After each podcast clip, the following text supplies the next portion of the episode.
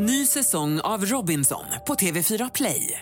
Hetta, storm, hunger. Det har hela tiden varit en kamp. Nu är det blod och tårar. Fan händer just nu. Det. är Detta är inte okej. Robinson 2024, nu fucking kör vi! Streama söndag på TV4 Play.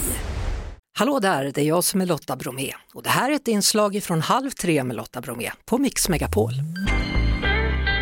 I natt, natten till idag, svensk tid, så var Emmy-galan tillbaka efter pandemin. Eh, tre serier stod ut, Ted Lasso, White Lotus och såklart också min favoritserie då, Succession. Emmy, Emmy goes to Succession. Everybody, listen, our time is going. We better get into it. There's enough hugging. Um, big week for successions. Uh, we are incredibly grateful to have this. Uh, it's a wonderful honour. This group is extraordinary. Many thanks. Yeah?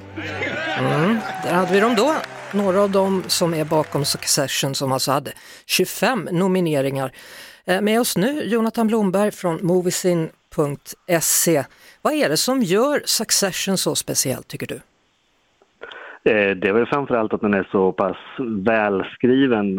Eh, inte bara välskriven att, att handlingen är bra, men dialogerna står verkligen ut i, ur, ur mängden. Det finns ju så många tv-serier nu för tiden, men det är ingen annan som låter som Succession.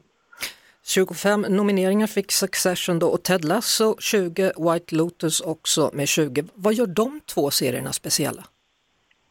Eh, alla de här tre eh, tjänar ju på att de har väldigt stora ensembles, alltså många skådespelare med och alla är väldigt duktiga. Så att de kniper ju många, eh, många skådespelarnomineringar vilket gör att de får många nomineringar. Eh, så att de, de har ofta flera chanser i flera eh, utav de här skådespelarkategorierna.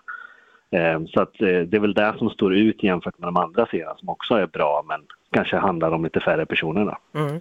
Eh, Zendaya hon vann sin andra Emmy, den yngsta någonsin att vinna två Emmys då och nu vann hon för tolkningen av Rue i Euphoria. Vad är det som gör henne så bra tycker du?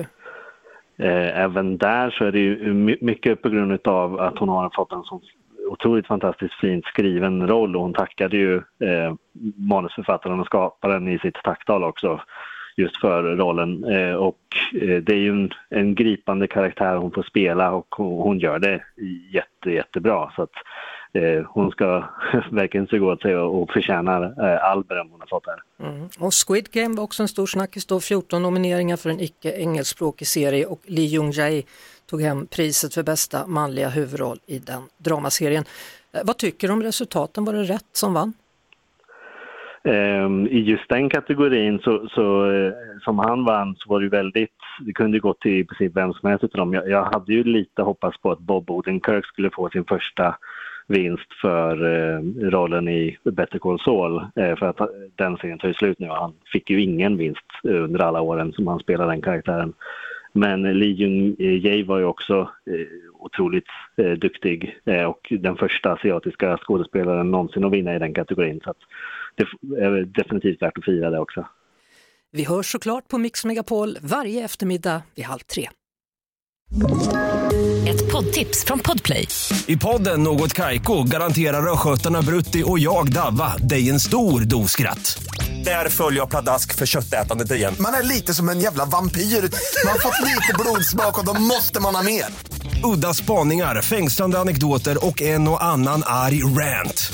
Jag måste ha mitt kaffe på morgonen för annars är jag ingen trevlig människa. Då är du ingen trevlig människa, punkt. Något Kaiko, hör du på Podplay. Därför arkadeinerna.